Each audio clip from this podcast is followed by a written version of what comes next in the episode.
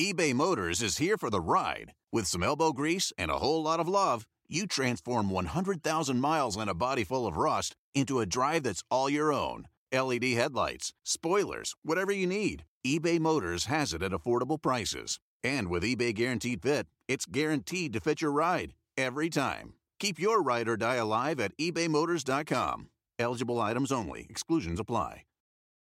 Do you want a beautiful lawn? Enter True Green, the easiest way to get a great lawn. Just water and mow, and they'll do the rest. Weed control, fertilization, aeration, and more. True Green is the official lawn care treatment provider of the PGA Tour, and they have a verified best price, which guarantees you the lowest price with no compromise on quality. You do you. Let True Green do your lawn care. Visit truegreen.com, T R U G R E E N.com to get the best lawn at the best price with the best people. Guaranteed.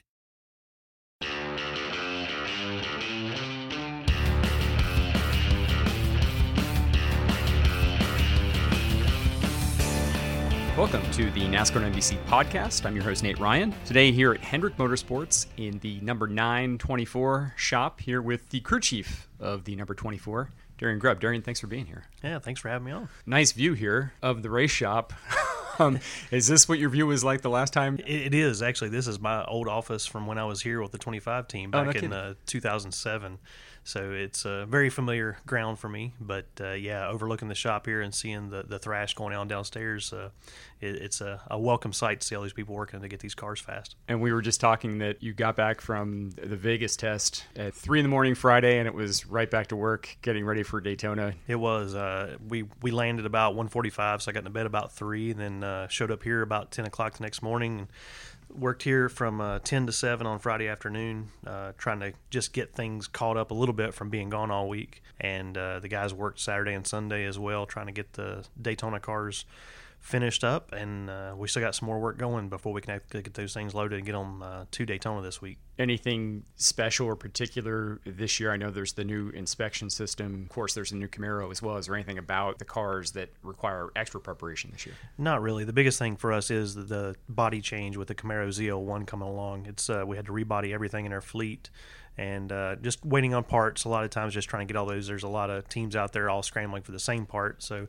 as they come in, we're able to assemble cars and uh, get things built. But uh, yeah, the new inspection process and things it requires a few new tweaks of what we're doing to our process. But we were already scanning cars here for the way we built uh, things here at Hendrick Motorsports. So it's more just tweaking our systems to make sure we're uh, up to speed with what we're going to take to the racetrack. How do you like the concept of using what is it like 17 cameras and computer technology imaging versus using the steel templates to measure the car? Yeah, It's it's a little bit to be seen still when we get to the racetrack and kind of see how they implement that and how they enforce uh, for all the teams. It should bring the playing field a lot closer because it is going to be a lot less to an- any individual inspector's discretion of whether something passes or fails. But I think uh, it's going to bring the field closer together and it's going to put on a better show for the fans. I really hope so. How did the Vegas test go? Uh, Vegas test went really well. We were a little nervous going out with William for his first time in a Cup car, and kind of prepped him ahead of time. It was like, hey, we're not looking for speed. We're just looking for consistency. We want to get two solid days of testing in just kind of see how it goes. And then uh, our fifth run on the track, we were P1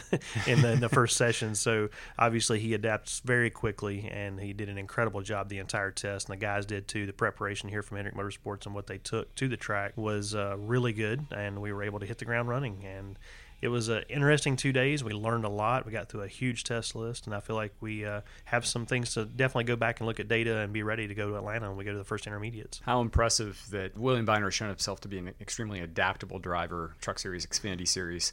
But for him to get in the Cup car for the first time and go out against some some pretty formidable competition there, some talent. I mean, Kyle Larson was there and some other big name drivers, and he's he won that first session. Yeah, it was impressive. I mean, he worked really hard at being prepared for the event and going through all the data we had and we could provide before we got there. And we did a lot of work in the simulator, kind of rerunning and pre-running some of the things we were going to do at the test. So he knew what to expect when we got there. But uh, just you could tell there was a little bit of nerves, but Yeah. he, he handled it like a champ. I mean, he really just jumped in there, uh, eased into it the first run or two, and then after that, it was all game on. It was just like dealing with a, a veteran Cup driver the whole time. It was, it's very impressive to what he dealt with and what he was asking for. He he's a data driven uh, individual. He really mm. wanted to see how he compared to Kyle Larson, how he compared to Jimmie's data from last year, really? and things like that very early in the day because he wanted to see how he could get better. So it's impressive to see that kind of effort. Do you think that comes from his so much is made of his sim racing background? Do you think that's where it stems from? I think it does. He's just very comfortable looking at the data. He's he's been fed the data all along. You see the traces and you know what people are doing, looking at throttle styles and brakes, and some of it changed a little bit because the aero package is different than was last year, and a body difference and all the other things that go along with it. But uh, you still can pick up some things from that data of what you think you might be able to do to better. And just obviously seeing just different styles of what Jimmie would do, what Kyle Larson would do, what we would do, and uh, things from the past. And he, he was able to adapt his style to what others were doing to see if it was better, and then he would end up uh, breeding that into his own style as we went along. And just to put it in layman's terms, Darren, he's looking at throttle traces, meaning like where they pick up the accelerator in the corner and how that might affect how he should do his lap. Correct. Yeah. How how deep you would drive into the corner. When mm-hmm. do you lift? How much brake pressure do you use? How much steering input it takes to get around the corner, and how much speed you're scrubbing off versus what you did your previous laps we did one run that was a 35 lap run. It was just impressive to see him trying a few different styles and carrying that speed through all that through the entire run. It's pretty impressive. He handled himself so well, but I know he was also somewhat antsy. I, I saw that he told um, Jeff Gluck that he felt like he was just holding on at the start. He had so much power, and that it was never really about getting comfortable. It was just basically just hanging on to this bucking horse as it whipped him around a mile and a half racetrack. But obviously, he was comfortable enough. um, where do you think that comes from? A kid that young? Is it just something inside him? Do you think? I think it is, and some yeah. of it comes just from his past experiences. I mean, he's driven everything from Legends cars, late models, uh, trucks, and Xfinity. He's been around a lot of different equipment and a lot of different places, so he's seen a lot of different styles already. Had a lot of different teammates as well, where he could look at that data in the past. So I think it's just him adapting and being prepared to drive anything anywhere. He, he's definitely that. Uh, style of driver where I think you'd go out and put him on a lawnmower race if you could because you know he'd be competitive. and it's just uh, it's interesting to see that fire and that spark in him to go to the racetrack. I talked to him a couple weeks ago and he mentioned that he felt as if your background with working with so many drivers, with Denny Hamlin, with Carl Edwards, Tony Stewart, and Jimmie Johnson for a brief time as well, would help in working with him and help in kind of developing his driving style. Did you find that that you could draw on what you knew from other drivers and apply it to him? There was a few chances where he would actually ask me a specific question about how, how did Denny react to this? How did huh. Tony do with this? And just just generalities about their style of how they drove into the corner, how they picked up throttle, and some of those things. So he, he's definitely inquisitive. He want he wanted to kind of know like what people did that how they were successful. And it's, it's funny because some of those things like even Denny or Tony or what they did in the past, it wouldn't be the same at every racetrack. And mm-hmm. that, that's kind of what he was looking for. He wanted to say, all right, there's not a, a some generic candy style that I can go pick out of a bin and say this is what I've got to do.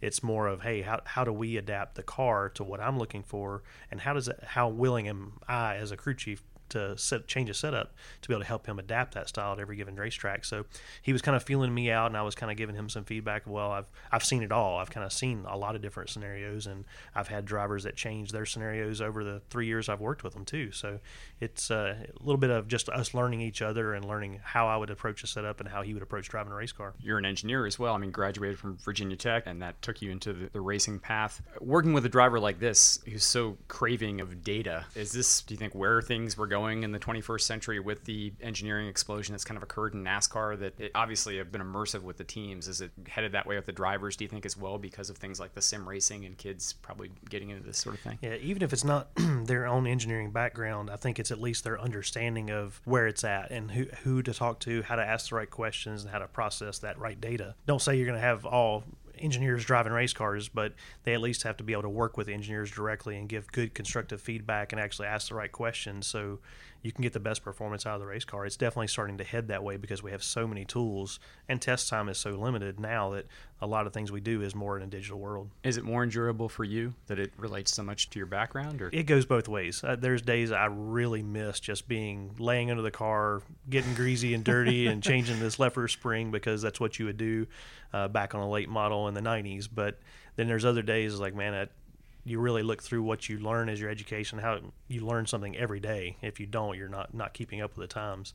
And seeing the process change and just watching new kids coming out of college now and what they are taught as a skill set, it's stuff that they were just starting to dabble in that. In the like my class at Virginia Tech was the first one that was required to have your own computer at huh. school. So the, the way now you can't even live without a laptop. Right. And it's just amazing to see how that technology has changed over the time and how people adapt. And I get both sides of it. I, I love the the nitty gritty dirt and mechanical side of things, and then I love the uh, technology side of it as well. So that was what class of '97, 90, 98, 98. yeah. Okay, that was the first year. It's like you need a computer now. A generation later, we can't live without him. Exactly, exactly.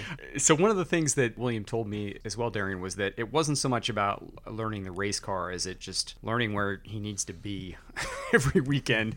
I'm sure the the run of show, uh, so to speak, is completely different for a Cup driver versus an Xfinity driver. How do you help William Byron from that sense, from all the experience you have on the Cup level, and kind of just guiding this kid who should be in college but has this full time pressure packed job? That's honestly some of the things we're paying attention to now is how do we deal with the PR staff and just the people that are helping schedule things for him. Make sure you don't get overrun on race day. Make sure he's able to actually go do the appearances and still have a, a, a break for himself to clear his own head, get grab something to eat for lunch.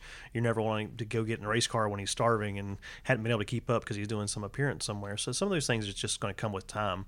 Uh, in the past, he's always had shorter events. So, yeah, if you don't have a, a good meal or whatever else, you will probably be okay. Well, now you're going to be going to do 500 miles. So, the preparation comes days ahead of time for the hydration and all the other things that come along with that. So, luckily, we've got one of the best in the business with Jimmie Johnson there, who's already been coaching him on a few of those things. And I've seen some really good debrief sessions that the two of them have had and uh, some pointers that Jimmie's given him as far as nutrition and preparation. Hmm. And luckily, even last year, uh, William was already getting started on our uh, Cup driver workout program and some of those other things too. I think he is well rounded. He's ready for that, but it's just it, it's a like you said a very hectic and busy schedule, and you've got to be able to keep up with all of it with the sponsor demands and the demands at the racetrack and uh, the fans and everything else too. So you can't miss any part of it. You're going to end up being a failure in somebody's eyes. So right. It, it's just tough to handle that pressure, and it, I'm sure it's something he's going to adapt to pretty well. And over the course of 10 months and 36 races, and you can manage it as well as you possibly can, but there can't be a way to manage it perfectly, right? I mean, there's going to be weekends where everybody gets overwhelmed. Oh, absolutely. Yeah. We deal with that with our entire crew. I mean, you got truck drivers that are on the road. We do the West Coast swing. They don't get to come home pretty much for three weeks, and it it's stressful for you. It's stressful for your family. It's stressful for what you do at the racetrack. But then you still have to perform for those 14 hours you're in the garage. You got to be on your A game the entire time. So it's it's all the way around. And uh, William coming into that, and we actually have a fairly young team. We got a lot of new members and stuff that have come in, and it's fun to see that breath of fresh air too because they are enthusiastic and we got a, a, good mix of veterans who have been through it all who can help tone that down when it needs to be too when the excitement level gets too high. Well, it certainly seems so far as if William is well suited, like he's got the right disposition, demeanor, whatever that might be to, to handle it. I don't know him that well yet. And I don't think a lot of my media peers know him that well yet just because he's so new on the scene. But I was struck by the fact that he looks like a Boy Scout. And then I learned as I was doing research for this, he actually is a Boy Scout and was recently honored by like Mecklenburg County for being like Scout of the Year or something last year. What's he like? What have you gotten to know about? Is he as wholesome as he seems? just on the he, surface? Re- he really is that wholesome of an individual. And it's funny because one of the first events I was able to go to with him was that Eagle oh, Scout really? ceremony where they were presenting him this award. It was like, hey, Hendrick paid for a table here. We need to go down and represent uh, William and congratulate him on that award.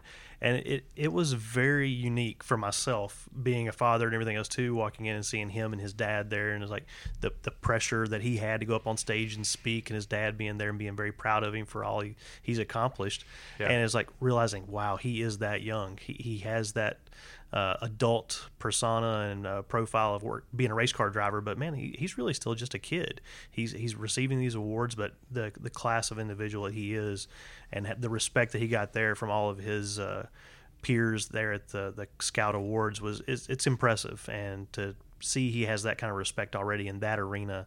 He's coming into racing. I, I think you're going to see a lot of that same personality come about. So he's been prepared for it well by his family. You know, mentioned his father there, Darian. I know he's been a big part of his career, but he is just sort of mature beyond his years. It seems he's just that kind of kid. He really is. He just seems like he's put together very well. There's mm-hmm. been very few subjects that we've talked about that he doesn't have some sort of a, a feeling or education about or something that he's like, well, I really don't know. I'm going to dig into that. Like he's that kind of a student. He wants to be engaged in everything that he's involved in and uh, very thoughtful individual as well. He, like he's already starting to learn the guys' names and their their wives and their kids and stuff because that, that's what it's all about. We're going to spend 40 weeks together, uh, traveling on the road, doing all these tests, and just kind of really run of the mill things from going to breakfast to going to dinner and just working all day together. So you got to have that friendship atmosphere too. And he's definitely mature beyond his years with watching how he's dealt with that. What do you think so far he's most concerned about adapting to? And what are you most concerned about him adapting to? Uh, for what we've seen at the test and stuff now, it's more about just the intricate details of things like pit road and how a cup mm-hmm. car is different from Xfinity and truck and the level of performance that you have to compete against on the Cup Series. Uh, he's never driven the the EFI uh, equipped cars, and that some of some of those things, just how the throttle response is, how the braking is on a Cup car versus what he's used to in the past. We're going to have some growing pains. We're probably going to speed on pit road here and there, and we're going to decide whether we want to back things off from what we would typically do in the past, or if we want to get more aggressive as things go along. Um, that's the kind of stuff that we're going to have to just adapt and see how it goes. You're never going to learn those aspects until you're in the battle during the race. So far, though, anything we've done, by the time we do it the second time, he's pretty well spot on. So I don't think the learning curve is going to be too long. I know the goal is always let's win, let's make the playoffs, but how do you recalibrate those expectations a little bit? We still have those same expectations. We, we want to win because we know that's our easiest way to make it into the playoffs. And we know we're capable of wins. It's just a matter now of we got to put everything together.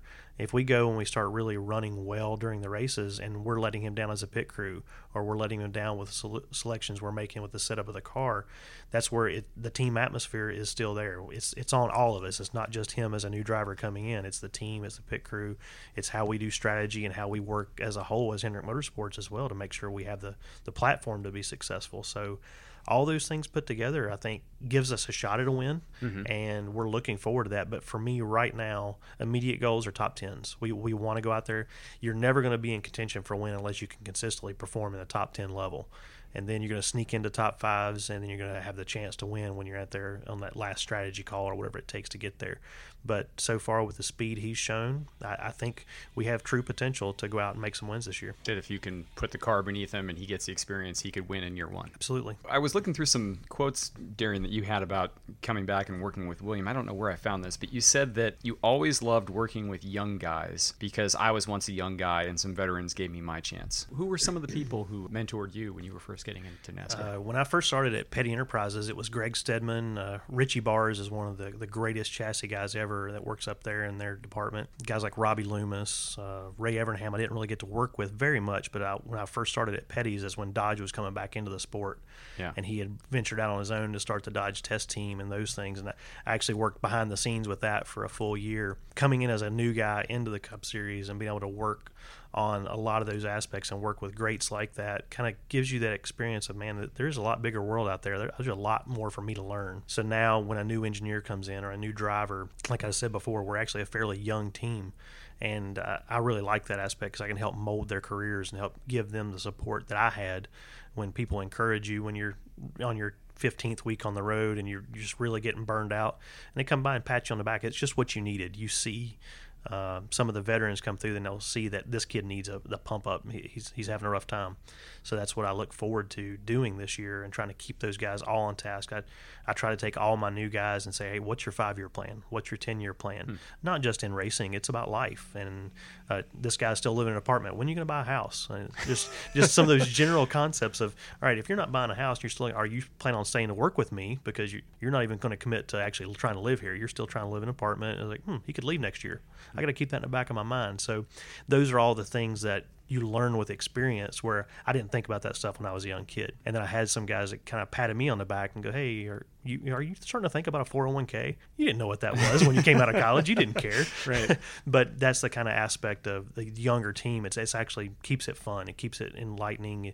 You see guys have their, get married and then have their first kid and some of those things too. So it's just, it's maturing with the sport. And now I'm the old gray guy. that's, I, I, started out as a young pup and now I'm the old gray guy too, that's trying to give some of that sage advice. I don't know if it's any good or right. not, but it, it's just uh, interesting to see how the times have changed uh, since I started up until now. So going back to 2002, when you're at Petty Enterprises and you're an engineer and they're an old school team, and that's uh, engineering was a relatively new trend there. Did you have people who convinced you? Did you have moments when you thought, nah? Maybe this isn't going to work out, and have people convince you, yes, this is you're in the right line of work. NASCAR is is the place for you to be. It, it was. I mean, I actually was working outside in the trucking industry, but and kind of took this job as a, I put my resume on the internet and got a job offer through that. It was Right. kind of crazy the way it all worked out. I was like, I'm giving up a full time engineering position with good benefits and everything else to go racing. You were working at Volvo. Trucks? I was working at Volvo Trucks then, and I put my resume on a free website, and literally within two weeks, I'd gotten the job offer, and I'm sitting there trying to decide what I want to do. i've got, to got working for a multi-million dollar company, but I want to go racing. But I, I was still paying to go racing my own way on Friday and Saturday nights, and that's what I loved. And just to be able to turn my passion into a full time job, couldn't think of anything better than that. And then as the the job progressed, I've been very fortunate in where I was at at the right times to be able to progress my career not even how I wanted it, was just how people wanted me to progress my career. I, I didn't know I could be a crew chief, and then I got the opportunity to. I was like, man, that was actually kind of fun, and it's just all kind of progressed so well. Uh, Mr. Hendricks really taking care of me when the whole Stewart Haas thing came about, and he asked me. He said, "I need you to go do this. I need that company to be successful. I need you to help do it." To have the, him have that confidence in me and want me to do that was a, a huge boost to my career and to my own uh, thought process about what I want to accomplish in life. Yeah, your career timeline is quite something. Like when you just break it down. I mean, you go from Virginia Tech graduate, like you said, you, you worked at Volvo Trucks, worked as an engineer at Petty, then an engineer at Hendrick, and then your first time as a crew chief, you get thrown into the fire in the 2006 Daytona 500 with Jimmie Johnson, and you win. Yeah. what do you remember about that night? That was some of the craziest time I could ever remember. Just uh, being thrown in, and it didn't feel like I was being thrown in because Right. it was a team I'd been with for three years, with Ron Malec as the car chief, uh, one of the greatest that's ever been, and working with Jimmie for those three years before that. It was just easy. We, we still just kind of did everything the way we had been trained for the last three years. It just happened that I was actually sitting one seat over from where I normally would have. And it was so much fun because that's when Jimmie literally took over the team. He became the leader. He realized, hey, if Chad's not here, how are we going to perform? And he knew he was the senior member and he had to be that leader of the team. And he just went out and got it done. And we won two out two races out of those four. And we're still disappointed we didn't win all four because we had the potential. we finished second and sixth in the other two, and I still feel like we could have. And but that was the part that made me realize this was fun. I didn't ever act like I wanted to be a crew chief. I didn't think I wanted to be a crew chief, and I was just happy being an engineer. But then at that point, realizing it was all about the team. It was all about the driver. It was all about that camaraderie and not being stressed out and just going out and making a performance. It that's what made it fun. And then when uh, later on they asked me to that e- end of that year they asked me to fill in and take over the Casey Mears crew chief deal. And I was like, well, that was kind of fun. Yeah. Why not? And just able to go through the aspects of building a team and had Brian Whitesell on my on my side trying to help me out with all those things. Another good mentor that taught me so much over the years, and it's just it, it's been crazy how that has progressed. And I learned so many lessons with every one of those. That now, like taking over this team and having this young group and a young driver coming in, I can pull from every one of those experiences and learn something that I can take into my team. you guys won two of four races while you were filling in for Chad Knaus, who was out because of a technical violation at Daytona. If you hadn't had that level of success during, did you still know crew chiefing was for you, or you win half the races that you work as an interim crew chief? You think, eh, maybe this could be the right line of work. Yeah. Yeah, I, I may have gotten fooled a little bit. as, Man, this is so easy because you got Jimmie Johnson at the wheel, and that was the year of his first championship out of, out of the run that he had. And it's just one of those. It was too easy at that point, and it may have gave, given me a little bit of a jaded view of how easy it could be. Yeah. But then again, it, it showed me how fun it could be if the performance is there and you actually work hard at it and you put the team around you and give everybody the confidence that they are supposed to do their job. You're going to rely on them to do that job, and then you're just kind of the glue that pulls everything together and makes it happen. So you mentioned you, you worked with Casey Mears in 2007, won Coca-Cola 600 on a strategy gamble. Then you moved to Stewart Haas Racing and worked for three seasons as the crew chief for Tony Stewart, win the championship in your final year together. Three seasons with Denny Hamlin, seven wins there. Another season with Carl Edwards, two more wins. And then the last two years here at Hendrick as a vice president at track liaison before moving in this crew chief role. When you look back at all of that, that entire spectrum, what are the first things that come to mind about working with at so many different places and doing so many different things with so many different people? it's funny because as you as you hear that, you think, "Wow, I'm old. I've had a lot of experiences." That's a that's a nice way to say I'm old, uh, but it, it's just the, it is the experiences. It's about going through and learning from every one of those uh, interim steps that. I feel like it's got me where I am today. It's got me to where I have a lot of friends that work on pretty much every team in the garage. That that's the best part of this is it, it's a camaraderie that you see that I, I do know someone and I can pat somebody on the back or they come by and pat me on the back just hey happy birthday or hey how are you doing? How are your kids doing? and things like that that it makes you want to stay in the sport because it is such a tight knit family. And uh, having all those experiences it just uh, you hope you can make some benefit of that as you get down when the decisions are made on the line. 23 wins and 11 at Stewart Haas, 9 at JGR, 3 at Hendrick. I mean, you have to be one of the most successful crew chiefs, I would think, across three organizations, essentially. And you mentioned you have a lot of friends in the garage because of that. Do you take pride in that? I, I do. I do. And it's, uh, it's for me, it's always been about the team atmosphere. Th- those are not my wins. I've been very fortunate to have those wins on my record book, but it's about the team that's around you and what you're able to accomplish. Um, and being able to say, hey, I went from this company to that company, and I got people that want to come work with me here because they enjoyed working with me there. That's the part that I take pride in. And seeing, uh, like I was talking about, some young engineer who did buy his house and did get married and ha- has kids, knowing that they were teammates of mine and how see how they progress and they go on to become crew chiefs uh, we talked about how the 48 team it became a crew chief breeding ground there for a while. You got Greg Ives and Justin Alexander and some other guys. They were actually my understudy engineers at one given time, and it's just cool to see that and see a lot of the guys in the garage and how they they work through the system and kind of go through and you see them progress. That's what makes me proud, and just to know I can call most of those guys still just good friends and competitors. And when it comes down to, to race day, we're still going to be the the fiercest competitors we can get, but maybe we can go out and uh, have an adult beverage afterwards or something. it reminds me a little bit of crew chiefing, as the NFL coaching tree that you see, where assistant coaches work under, say, a Bill Walsh or whoever, and then you know five of them go off and, and become head coaches somewhere else. Bill Parcells, same thing. Is it sort of similar to that? It's funny to see the the personalities of the people. You see some kids come in, or even some of the older veterans that come in. It's like, all right, well, this guy, he's just here for another job. He's huh. not here to try to progress his career. He's he's just here. He's doing the seven to four workload, and he's going on. It's like they usually don't last very long. It's it's the guys that come in at they show up at six when work doesn't start till seven. They stay till six when work ended at four. They want it. They they understand it, and then you see the management start giving them more load because they they're trying that effort, and then those are the ones that progress very quickly through their career because they have that extra effort and the extra drive that it takes to to be successful. Because this this sport doesn't sit still. We're going racing next week whether we like it or not, and we have to be prepared, and we have to be more prepared than the other other 40 individuals that are doing it. I spoke with you after the 2011 season when you won the championship with Tony Stewart, and I'm just going to read you a quote that you said there at Vegas, actually, the award ceremony. You guys were celebrating the championship. Before I started crew chiefing, the age of 40 was when we talked about this is the time of starting to think about spending time at home with your kids and taking them to practice and all those things. So you're 42 now. So you're past 40, but you've returned to crew chief. And what changed for you? Uh, it's interesting uh, on the personal side of my life and stuff. My wife and I were separated, and probably going to go through a divorce and things with that. But it's actually now in this point in my life, it's actually given me more time with my kids. Uh, before, with the management uh, job that I was in, I was pretty much doing seven days a week. I was still traveling full time coming in running meetings on Mondays and Thursdays. So I didn't even get travel time anymore. It was all about when I could steal time with my kids the best I could. Now, at least with the crew chief, I can hopefully be able to take off Mondays and Thursdays with a normal travel day and spend time with them more. Take them to school, drop them off, pick them up, just the normal dad things, and spend time with them, and still bring them to the racetrack quite a bit if I can.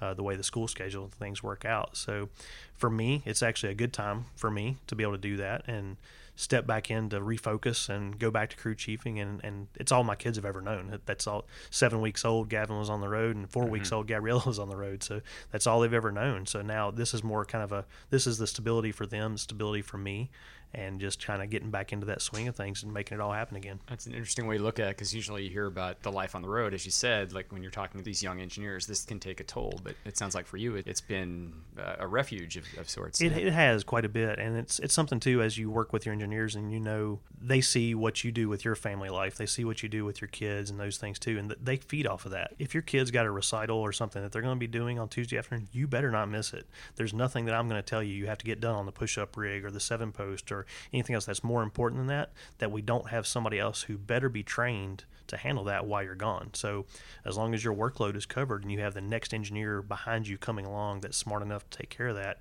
leave at three o'clock and go be at your kid's recital. That that's more important in life than uh, being here and getting that done. So if you're not training that next guy in charge to be able to do that, then you're never going to be able to move on. Hmm. How can you progress through your career if you're not training your replacement to do that next job? How does that work for you, Darian? I mean, are Tuesdays and Wednesdays, are you carving out like, hey, this is my block of time this afternoon, and I'm sorry, but this is when I go and take care of Gavin for a couple hours? Or yeah, I, I, try to as much as I can. Uh, mo- most of it, like even if I'm home, I'm still working. I, I'll have my computer up and be sitting there sending emails and passing notes back and forth. And may, luckily now with the digital age, we can keep up with a lot of things just not being here physically in the office. Uh, the more I'm here, the more you actually get drug into meetings and other things too. So I can actually be more productive to be home and spending time with the kids as well. Having Gavin sit down and do some homework uh, while I'm sitting there cleaning up some emails, it works out really well for me. And uh, the Tuesdays and Wednesday afternoons, it is something I, I try to say, all right, I'm going to be leaving here at six o'clock every day, if at all possible. And there's a few times where I'm going to, like Daytona, it's, it's yeah. one of those things. We'll probably be here till nine o'clock at night, but that's part of the sacrifice that you have to make to do that. But you you schedule the rest of your life around it. I actually had an engineer come in a few minutes ago. Hey, do you mind if I run to the DMV? He's like, yes, because if you don't, you're going to be going. It'll be, be a four hour process some other time. This is a perfect time. Go ahead, go yeah. go knock it out because you're going to be on the road for the next three weeks and you're not going to get a break. So knock it out, spend an hour, come back to work. I know he's going to be here till seven o'clock tonight. So that's no no uh, problem for me to be able to allow them to do that. It sounds like you've found where that life work balance is, but so many people in Cup are what's known as I think you kind of alluded to earlier, they're racers. This is, consumes every fiber of their being. How do you guide somebody, I guess, who's a racer and preach from your experience and tell them, hey, here's what I've learned about balancing family and work? it's interesting, even just being a homeowner and just saying there's some people that hey i need to be able to mow my yard every week because yeah. that's my release. I put my headphones on i go out and i push mow my two acre yard or whatever it is because i get a break. And then you see them all right well now they get married. And then all right i need to be able to hire a yard guy to be able to take care of this because i don't have time anymore. You just see those transitions go through but you can never tell any one individual what they should do it's all about them and them managing themselves some guy would want to have a yard guy himself, and some guys like I'm going to sell my house. I'm going to buy a condo because I don't have any maintenance. So it's just to each his own. You have to know all your people. You have to know them individually, and you have to be able to just kind of help coach them and say, hey, have you ever thought about this? Or hey, next year I, I, did give you a bump in your raise. Now you can afford a yard guy. It's what you complained about all year last year. so that, that's the type of things that I take some pride in. It's like, hey, I, I, know my guys. I know what they need.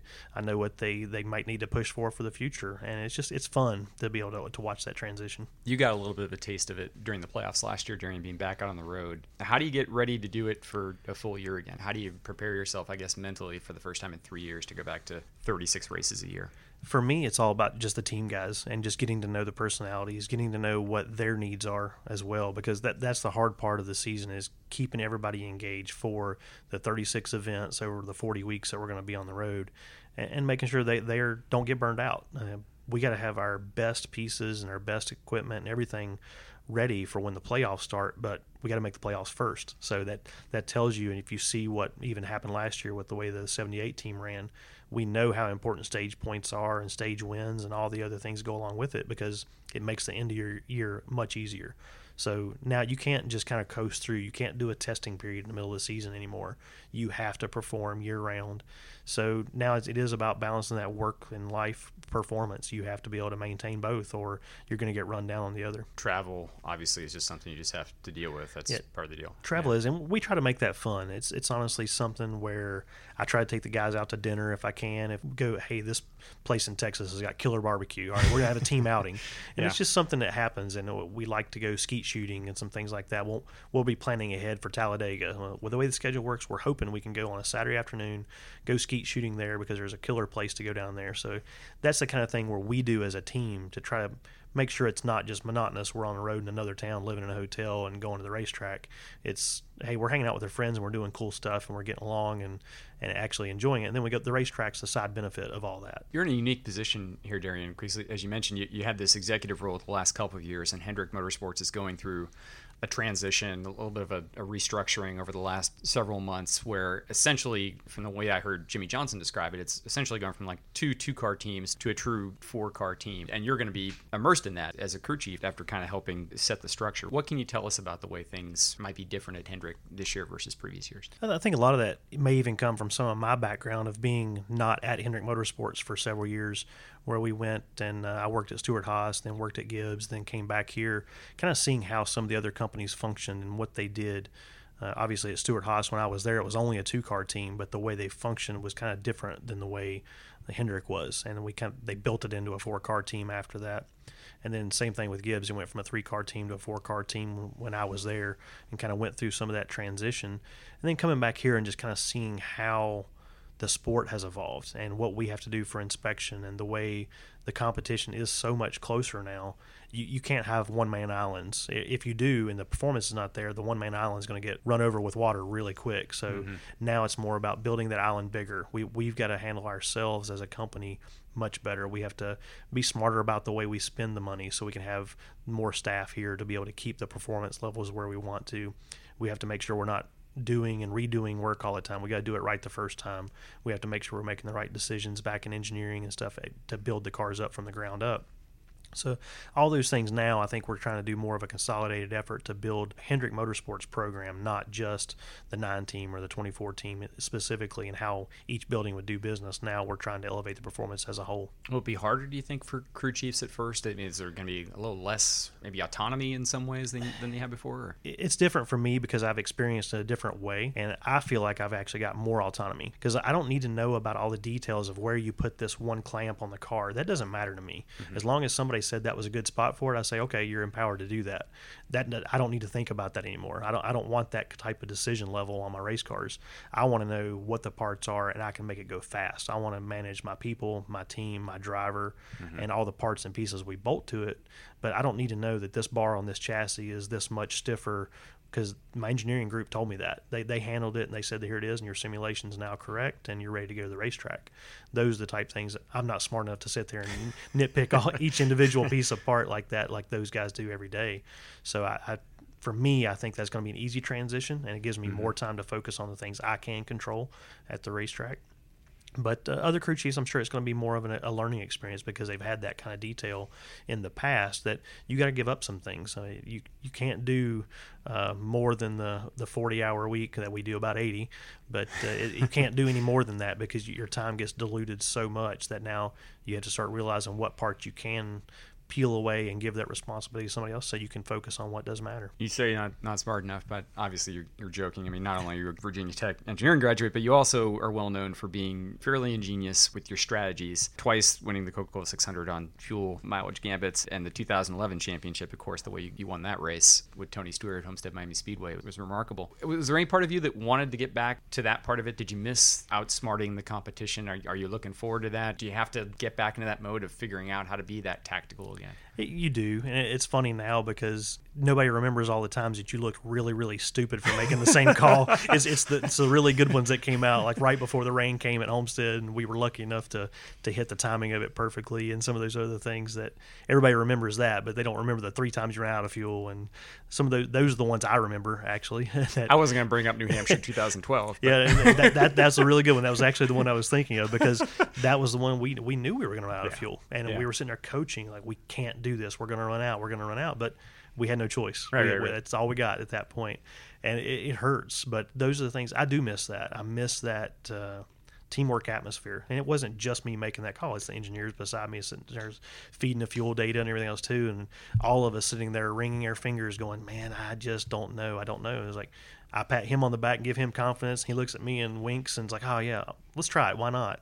Yeah. That's the kind of thing that I did miss of having the, the, team atmosphere and having everything on the line. That's the fun part. That's what that goes out there. And then when you do get the benefits of the job and you go out there and you get end up in victory lane, it doesn't get much better than that because. Yeah especially when you like I said before with a young team, uh, there's going to be a few guys that's going to be their first time in victory lane with a cup car and that's going to be so cool to go out there and do that. And hopefully, we'll be able to spray them down with some champagne and have some fun. How many of these are, are your guys? Did you build this team in your own making? A, a few. We, we, had a few guys that came off the road. And the just timing of it worked out that they wanted to come off. And uh, there's only one guy that I actually hired. We did shuffle quite a few guys around on the team and move their positions, uh, kind of promotions within type thing. But uh, yeah, it, it's it's a new group really, just in the new positions. It's all the same personalities that we had before, just one guy added to it. And obviously, you're looking forward to being out there again. Any unfinished business from when you were crew chief the first time? I always say that I want to go out on my own terms, and that like when we won the championship with Tony, and knowing that I didn't have a job, right. leaving there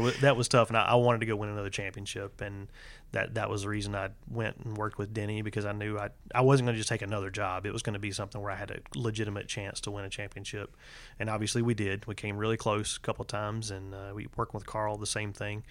And then I, I'd kind of settled in at that point. It's like, all right, I am reaching that point in my life where yeah I'm okay not to crew chief I'm I'm okay not to win a championship it's so tough these times now especially with the playoff systems to make it through without having any hiccups and win a championship but I still want to. It's yeah. the drive is still there, and now especially seeing William come in and just having that new fire, just breath of fresh air, whole new start. Really, no performance requirement. Like we, we know we want to, we know we got to, we've got to perform because that's what Hendrick Motorsports does but nobody's expecting him to go win at Daytona right off the bat the first week. We got to build into it, but we want to build that reputation where people are expecting it. We want people to fear us coming to the racetrack. It's like, oh, that kid's got it. He, he's going to be out here and he's going to be a performance uh, factor no matter what every week.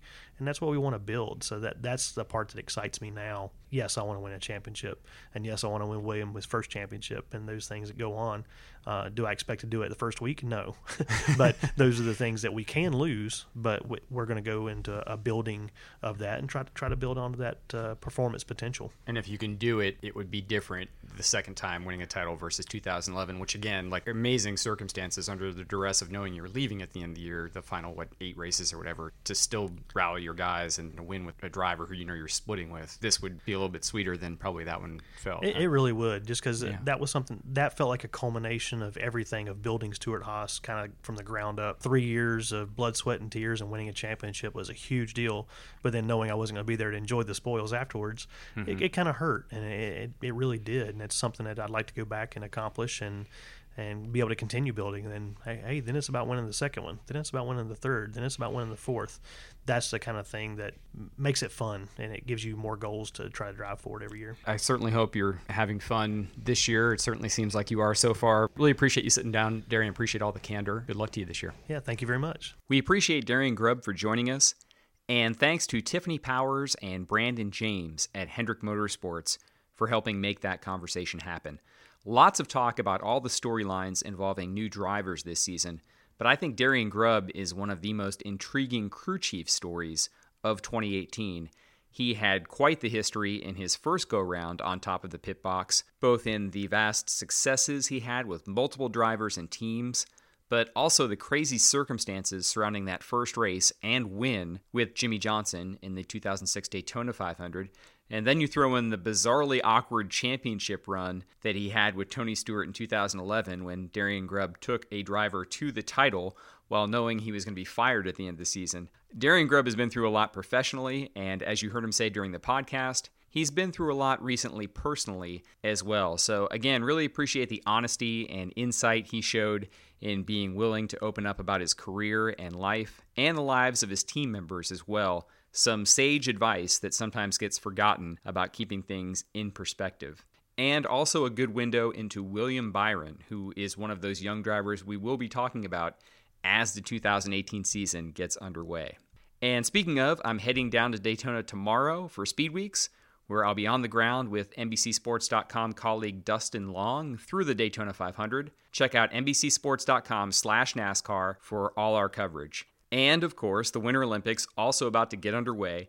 And NBC Sports has that along with a new podcast called The Podium that will provide insider coverage of 17 days of competition in South Korea. You can subscribe to The Podium wherever you get your podcasts and leave a rating review in Apple Podcasts. And of course, we would ask you to do the same for the NASCAR NBC podcast, which is just a few ratings short of the century mark on Apple Podcasts. So I'd be eternally grateful if you can help push us over the 100 mark on ratings. We're so close. I'm obsessively looking at Apple Podcasts to see when we reach 100 ratings. So help us out and leave a rating review, hopefully a positive one. The NASCAR NBC podcast also is available on Stitcher, Spotify, Google Play, and pretty much wherever you download podcasts.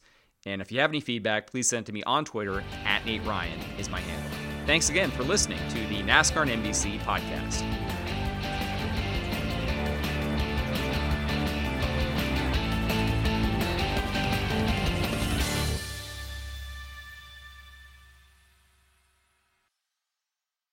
If a friend asks how you're doing, and you say, I'm okay When the truth is, I don't want my problems to burden anyone. or you say, Hang it in there. because, If I ask for help, they'll just think I'm weak. then this is your sign to call, text, or chat 988 for free, confidential support. Anytime. You don't have to hide how you feel. With the Wells Fargo Active Cash Credit Card, you can earn unlimited 2% cash rewards on purchases you want and purchases you need. That means you earn on what you want, like trying out that new workout class, and 2% cash rewards on what you need, like a foam roller for your sore muscles. That's the beauty of the Active Cash Credit Card. It's ready when you are with unlimited 2% cash rewards. The Wells Fargo Active Cash Credit Card. That's real life ready. Terms apply. Learn more at wellsfargo.com slash activecash.